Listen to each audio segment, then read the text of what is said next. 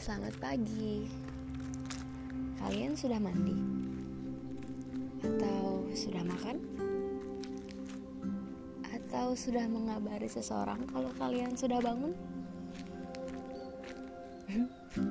Yang terakhir kalau belum dilakukan tidak apa-apa. Seperti aku, aku juga tidak melakukannya.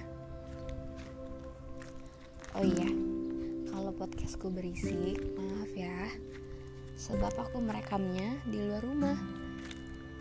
Berjalan di depan rumah nenek, melihat langit biru dan pegunungan yang masih tertutup embun. Sejuk ya? Di podcast kali ini, aku mau menjelaskan kenapa nama podcastku itu Sonder. Sonder artinya kita kalau bertemu kita tahu kalau kehidupannya juga rumit. Kalau kehidupan semua manusia yang kita temui di jalan itu juga memiliki kebahagiaan dan kerumitan yang sama.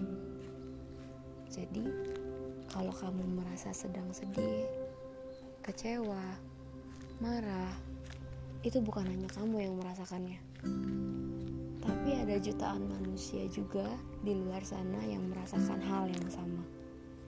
Jadi jangan pernah merasa sendirian ya.